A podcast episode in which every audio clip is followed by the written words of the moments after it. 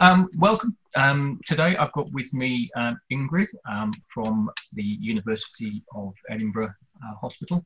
Um, she's a researcher uh, in a rather specialised subject um, to do with the bladder. so, with all of that, I'm now going to let Ingrid introduce herself. So, um, hi, my name is Ingrid Hoeritzauer, and um, I'm currently working um, with Jon Stone and, and Alan Carson at the University of Edinburgh. And basically, um, I'm a neurologist, and um, I did my undergraduate training in Queen's University in Belfast, and then a year of psychology at University College London. Um, and I really became interested in functional neurological disorders through seeing patients on the wards and um, I'm really just sort of starting to understand a little bit about sort of patient journey. Um, and what particularly fascinated me was then I found clinically that a lot of people actually had bladder symptoms which hadn't been investigated before, but which could play a really major part in um, what was part of the more, most distressing symptoms um, of their uh, associated with their functional neurological disorder. Um, and um, my area of research really sort of started whenever I went to Queen Square and um, what we did was we looked at patients that have got something called Fowler syndrome, which is where there's urinary retention. Um, and um, we wanted to see how many of these patients had functional neurological disorders. And we found that almost a quarter had a functional neurological disorder, and about 50% of them actually had chronic pain.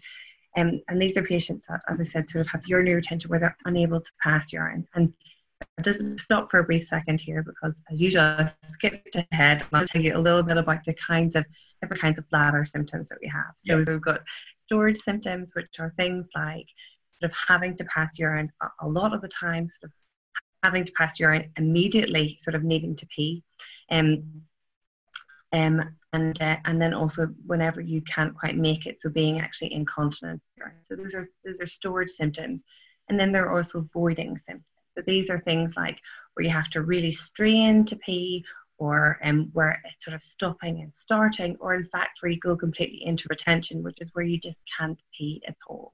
Um, so those are the of storage and voiding symptoms. Um, and what we were particularly interested in was sort of how many patients with functional neurological disorders have avoiding symptoms, and particularly sort of urinary retention. And that is because there's a muscle, the external urethral sphincter, which is just the bottom where your where the bladder kind of outlet comes out to actually pass out the urine, and that is um, a skeletal muscle. So, um, so uh, so what can happen is whenever it becomes very tensed up, then then the person then can't pee, and um, we had some examples of that with patients whenever we had the, the webinar. Um, and also what happens is whenever that sphincter becomes very tensed up, then actually it can um, send a message back up to the brain as well, which increases up the ability of the bladder to hold another 100 mils or so of urine. Um, so uh, I also wrote a book chapter looking at the interaction between bladder disorders and functional neurological disorders. And what I really would say is my research and all the research that is currently out there is really just at the very preliminary stages. So we're really just starting to understand what a big problem this is and also sort of starting to understand a little more about the kind of symptoms patients have and how much they're affecting their lives. Um, so um, until recently, there was just one study looking at patients that had functional movement disorders, um, in fact, any sort of functional neurological disorder, to see how many of them had bladder dysfunction. Um, and they found that 20% of them had bladder symptoms. And we've done something similar where we looked at all the patients coming to the neurology department. And we found that patients that have a functional neurological disorder were significantly more likely to have difficulty with the voiding symptoms, so not being able to pee or difficulty with passing it out or having to strain, um, than other patients with other neurological disorders. Um, and so my the major part of my PhD is looking at patients that present with what's called sort of clinical Cauda equina syndrome. And what this is is bladder, bowel, or sexual dysfunction, which comes on acutely, often accompanied by pain. Um, and uh, what I find is that so we did a, a, retrospective review where I looked back at 277 patients that had presented in this manner. Mm-hmm. We find that 70% of patients have negative scans um, or scans that, that don't fully explain their symptoms. About half of those patients have got a nerve that's trapped that is certainly probably causing significant pain but doesn't fully explain their bladder symptoms. And we also find that, so in this group, we find that patients that have got negative or normal scans um, have a higher rate of functional neurological disorders. And there's also similar rates of bladder dysfunction on follow up. Um, so, what I'm now doing is I'm finishing up looking at uh, a large group of about 200 patients. I saw all of them myself, and about half of them have got um, this this negative scan, and the other half have a disc compressing the nerve roots, which explain the symptoms. So what we're trying to do is how many of the patients that have got the negative scan have functional neurological disorder, and how many of those patients have new onset of bladder symptoms, or how many of them have had pre-existing bladder symptoms. It's just a way to kind of drill down and find out a little bit more about um, about bladder symptoms in patients with functional disorders. So that's currently where I am at the minute. Okay, and and, and interestingly, that um, that examination of, of, in terms of the research, are you seeing um, that the the strength of the symptoms is the same whether there is a, a physical cause like a disc pressing, or or there's you know the scans are clear? Are the symptoms still the same uh, in the way that they present themselves? Yes, yeah, they really are exactly the same. And actually, I mean, so that there's a there are a lot of very significant and very unpleasant bladder symptoms in the in the in the scan negative group. Um, and that's why we're trying to work out what's actually wrong with those patients because there's obviously something going on and whether or not it is pain or medication or a functional neurological disorder that's driving this or in fact one in three women have uh, have some kind of incontinence um, and uh, and we want to know just really kind of is it just that these things are then exacerbated by the pain and by these other kind of things, and um, but things like medications. So we're trying to work out exactly what it is, sort of tease apart the different mechanisms as to why these bladder symptoms happen. But exactly as you said, patients tend to have exactly the same symptoms, whether or not they have a big disc pressing on those nerve roots, or whether in fact their scan is totally normal, um, or whether they've got a nerve root that is being pressed on. And, and we know that there's there's a higher prevalence of, of FND symptoms generally um, within women more so than, than men. Um, but in the in the population where you've identified um, a, a functional neurological disorder, how's the split between men and women there? That's a good question. I mean, so I think what I would say as well is it, it, there are different there are different sp- splits depending on, on also what kinds of functional disorders. So things like um, movement disorders, particularly sort of propriospinal myoclonus and these other kind of things are, are tend to happen more frequently or as frequently kind of in, in men and women, but there are certainly things like dissociative seizures and things that happen more commonly in, in females than males. In, in our group, what we found is that so um, in looking at the, the disc population, it's about 50 50 men and female, and looking at the, the patients that have got um, that don't have the disc pressing, it's about probably maybe 60 or 70% female to 30 or 40% male. Okay. Yeah, so there's slightly higher prevalence, but it's it's not quite. Yeah. Yeah, and and in um, in the research that you've done, has there been any any uh, trend that you're noticing in terms of um, diagnosis because obviously this is not a, a, a new uh, situation, um, particularly for, for women anyway. Um, and I guess what we've seen is that this is a, is a cross between urologists, neurology. Um, how, how easy is it for patients to, to get a diagnosis um, where it is relating to FND? Um, is it generally because they've already been diagnosed with FND. Therefore, the neurologist is pinpointing and saying, well, your problem with your bladder is down to your FND. I, I think we're still at the point where we're not totally sure.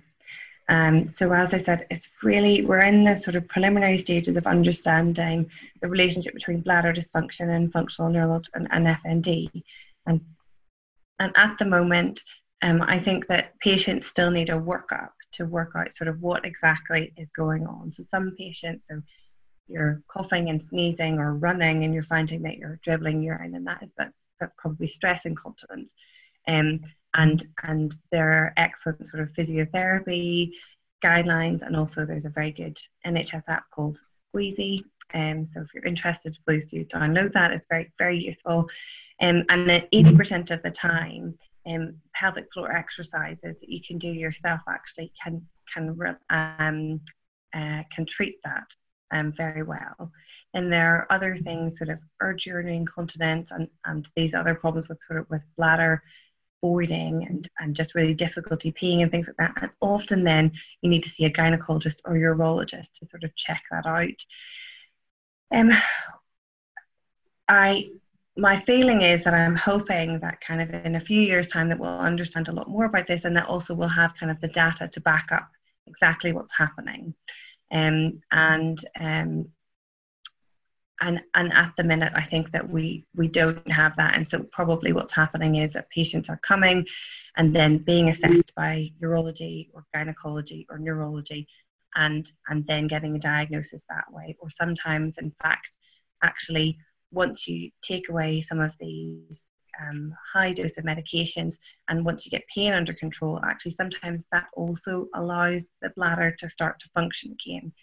And what we think happens is so we know that in, in stress incontinence what happens is that the urethra is lying on the pelvic floor which is just a, a muscle kind of like a sling and whenever you cough or sneeze, what happens is so normally the intra-abdominal pressure increases, but the pelvic floor can contract to stop that from falling open and urine coming out. And in someone that's got sort of a weak pelvic floor, what will happen is whenever that pressure increases, the muscles just sort of go down and you lose a little bit of urine. Um, and we think that what's happening in pain then is kind of the opposite of that. So what's happened is if, if you have very, very bad sort of muscle spasm all the way around your back and down, sometimes to the back of your knees as well. And what you'll find then is sometimes the pelvic floor will actually just be pushing up, so you find it very, very difficult to relax that. And when uh, uh, patients come into hospitals, and, and that I've seen, once they have, once we're on top of the pain, then actually then their pelvic floor tends to relax, and then they tend to be able to actually kind of use their bladder again. Um, and the other thing as well is obviously is medications. And I think we'd we'd had a chat about this during the webinar as well. And obviously, so pain is incredibly important to treat um, in terms of just really allowing people to get on with their lives. Um, but there are some medications, particularly opiates, um, very high doses of gabapentin and these other and diazepam, and that really uh, if people are finding that they're having bladder problems, they should just have a think about whether or not their pain is any better on current medications than it was before they started the medications. And if the answer is that the pain is the same now as it was before they started the medications, and they're getting these bladder symptoms potentially from it, and they may also be getting constipation from it, then it's time just to have another think about that. Not saying people should rush out and throw everything down the toilet or anything like that. I'm just saying have a think about whether or not these medications are helping you or whether or not you feel just the same. Because some things, particularly as I've said, opiates, high dose gabapentins, and diazepam can really affect the bladder. And so um, we talked about this the last time in terms of just really can be very helpful if you're thinking that those things might be affecting the bladder to go and see your GP. And they're very sensitive. They can talk you through how to reduce down medications and just see whether or not that, that affects the bladder as well and that improves things. Yeah, I mean, we, we, we certainly got some, some feedback from the webinar last week um, with people suffering a lot of pain. Um, and obviously, controlling pain is, is a big yes. part of, of FND, where, where the medication comes in. Um, but I, I think one of the one of the key the key areas of guidance I think that we can possibly give people is where they are experiencing serious pain, then they need to go and, and see somebody about that, um, be that a urologist, but go to their GP first of all to, to get an understanding of what's going on there. Definitely. The other topic that, that certainly came up was um, the, the duration we had people who had had suffered um, issues with the bladder for a, for a long period of time, or it had gone away and then was coming back. Has there been anything in the research that you've you've seen so far that is highlighting any type of trends that would help understand why that would be the case? Oh, that's an excellent question. I don't, I haven't analysed the prospective data well enough to be able to to under, to be able to sort of to really sort of tease that out yet. Um, in terms of the retrospective data, certainly some people have presented with an episode of urinary retention where they couldn't be at all, and then it's gone away, and then they've re-presented with another episode of urinary retention.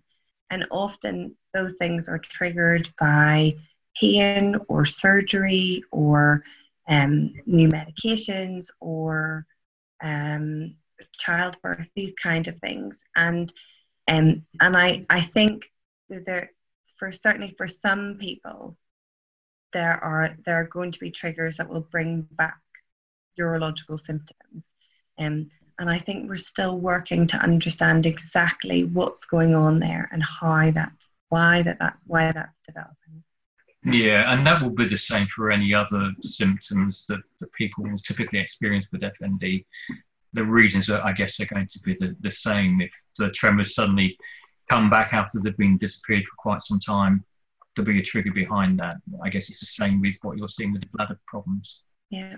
yeah. Um, and the next question that I wanted to, to put to you um, was in terms of treatment options. Um, I, again, from within our own patient groups, we we do know of people that have had quite invasive treatment. You know, catheterization. Um, you know, that is basically permanent uh, because it's the only way that they can have their bladder emptied, um, which is obviously very distressing um, as a whole. You know, it's painful. But, but what have you seen in terms of um, treatment outcomes um, or better types of treatment? Again, I'm afraid to say that we're just really at the preliminary parts of this. And I think um, to be able to to properly treat something, we first need to understand sort of what the scale of it is, and then and then and then what we think the mechanisms behind it are, and then we can kind of try to tailor therapy to that. Certainly, biofeedback and urophysiotherapists um, in in the Western have been have been very helpful in patients that I've seen, um, but uh, this is still sort of really sort of pretty new territory. And I I mean I fully understand patients sort of being very upset by things like catheters and um, and sometimes intermittent catheterization can be can be um, really quite difficult. And I think the thing is that so the urology nurses and the urologists will will have dealt with these things for other patients as well. So things like when I did an, another sort of smaller studies um, of just of patients that had got urinary retention, and some of them were telling me that that they found almost that they were sort of going to red alert. They didn't necessarily feel panicked, but they just their heart was beating very fast. They felt very sweaty. They just felt really horrible and unpleasant, kind of there but not there. Um, and some sometimes patients felt really panicked with that, and sometimes they just felt really horrible. Um, and actually, kind of relaxation techniques and kind of desensitization techniques can can be very helpful in those kind of in, in if that's the kind of, of, of reaction that someone's having to having to catheterize themselves. Um, and and like I said, I mean, um, so we're in touch with the with the local urophysiotherapist. Um, actually on on Twitter, somebody had contacted me to say um, that that somebody within her local region was working with with patients with FND and had had really good outcomes. So I'm going to make contact with her and find out what mechanisms they're using as well. Um, and I know that in Queen Square as well, they've been quite keen to try to use other forms of of less invasive therapy. Um, kind of like again, sort of probably mostly focusing on on biofeedback and neurophysiotherapy and these same sort of types of of of principles that that that, that the physiotherapists working with FND patients are using at the moment. Yeah, yeah, yeah. Okay, and um, I, I guess a lot a lot of um, symptoms that are experienced are can be um, dystonic. Um, obviously, any any muscle can be affected by dystonia. It's one of the one of the very common symptoms within FND. Um, I'm guessing that the bladder is going to be no different in that, you know, general dystonia moving around the body could be affecting the bladder as well. Is, is that something that you picked up on? Well, so actually, um, we kind of hit, hit the nail on the head. So actually, that that's what we think is potentially happening in people that where they can't pee at all. So what what we think is that so it's that skeletal muscle, it's that external urethral sphincter that we think is going into dystonia. So um, we wonder whether or not that can become almost like a fixed dystonia in some patients, and that's why it's so difficult to and that, that's why some people end up sort of needing a suprapubic catheter, so put in right actually on in the abdomen rather than going in through the urethra. Um, and um, so we wonder whether or not that is what's happening in some patients that have got idiopathic urinary retention and whether or not they have a, a fixed dystonia of that external urethral sphincter. And that is then, that obviously makes it very difficult um, to be able to pass urine and also very difficult to try to relax that muscle in, enough in order to be able to, to let sort of flow happen and, and so yeah so certainly that's that's certainly one of the, the main hypotheses about what's going on really that whenever people can't pass urine we think that that muscle's going into spasm and in some people it becomes fully sort of in a fixed dystonic posture then which is why there's this sort of gripping sensation whenever people are trying to catheterize um, and and why it can it can be difficult then to catheterize as well. So that that's a separate thing, obviously, from the from the feeling of, of it being really unpleasant to catheterize. It's a it's a separate thing if it's actually kind of not going in or there's this gripping sensation. Then that seems more like the muscle itself is going into dystonic spasm. I know we, we spoke a lot about obviously the, the urinary side of things. Um, but I guess for, for other bowel movements, um, the same difficulties are going to be there. It doesn't seem to be as common within our patient communities. That reflected in the research as, well? I haven't even, uh, to be honest, I haven't even looked at the bowel data yet. Um, so I'm afraid I, I can't say. Um, so I'm just going to say I'm sorry. I don't, I, I'm not sure about that yet, but I do have, so I have bowel bladder and sexual dysfunction data, and certainly from whenever people were in hospital. Yeah, yeah. Okay, so it's going to be a fairly uh, fairly comprehensive study then.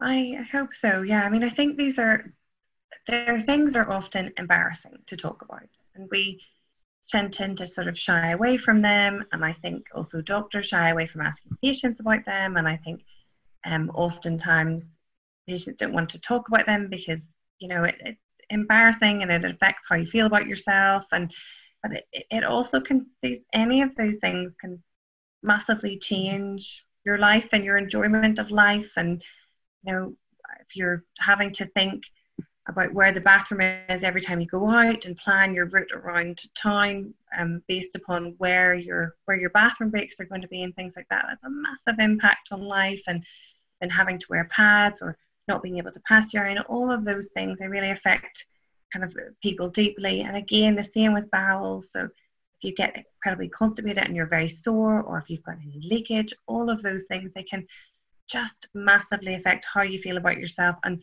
and how easy it is for you to go out and do the things that that kind of bring fulfillment and enjoyment to your life. So um uh, so I, I think bowel bladder and sexual function are all just incredibly important things and I would encourage people to be open about them and just actually uh, I think the more we talk about them, the more we normalize them as part of important parts of, of our lives, the better that understanding and the better hopefully that the treatment will, will be for all of these things. Yeah, I mean, I, I think people, like you said, people are, are generally quite quite shy about discussing these these items, um, and I know again from reading our own patient groups. Um, sex is a, is a very difficult subject when you've got FND um, because your relationship is affected anyway. So there's so many things that are playing a part there. Um, and so I'm, I'm not aware of, of, really people saying particularly what type of dysfunction they, they might experience, but I'm guessing that the type of things would be inability to orgasm or or dryness in the case of women or, you know the typical sort of mm-hmm. what would they are just sexual dysfunctions that anybody in the population could get. Because you've got FND, you might be more prevalent uh, towards them. Um, so yeah. Again, yeah. And I think again, I mean, so we're still, as I said, I'm gonna hopefully have have good data on that, and then also pain plays a massive part as well in terms of of sexual dysfunction. So it can make you not interested in or worried about having sex and these other kind of things. And again, just all, as you said, it massively affects how we feel about ourselves and how we how our relationships are and, and all these things. So let's bring it out into the light and let's yeah. talk about it. Let's recognize that it's important. And um, I know we're all all from the many of us are from the the UK and other places where we might start to blush a little bit but it's I think that's the thing if we we all talk about it and just normalize it then it it, it just makes it, it easier for for not just us but also the people coming after us absolutely yeah and it, and it's taking that that fear away from people going well you know it is not me that's you know this is part and parcel of of, of having FND. It's just another symptom. Um, so as you yeah, say, and again, and what I'd also say, yes, I mean, I, I don't, I don't think we know that yet, and so I would say, you know, I mean, there are, there are, there are plenty of reasons to have sexual dysfunction, and I think that, um, I think it in the general population, it's um pretty terribly talked about. You know, it's just, it's yeah. just acknowledged enough, and I think, I'm sure in the FND population, it's, it's very similar. Okay. So much, Matt. It's as always a total pleasure.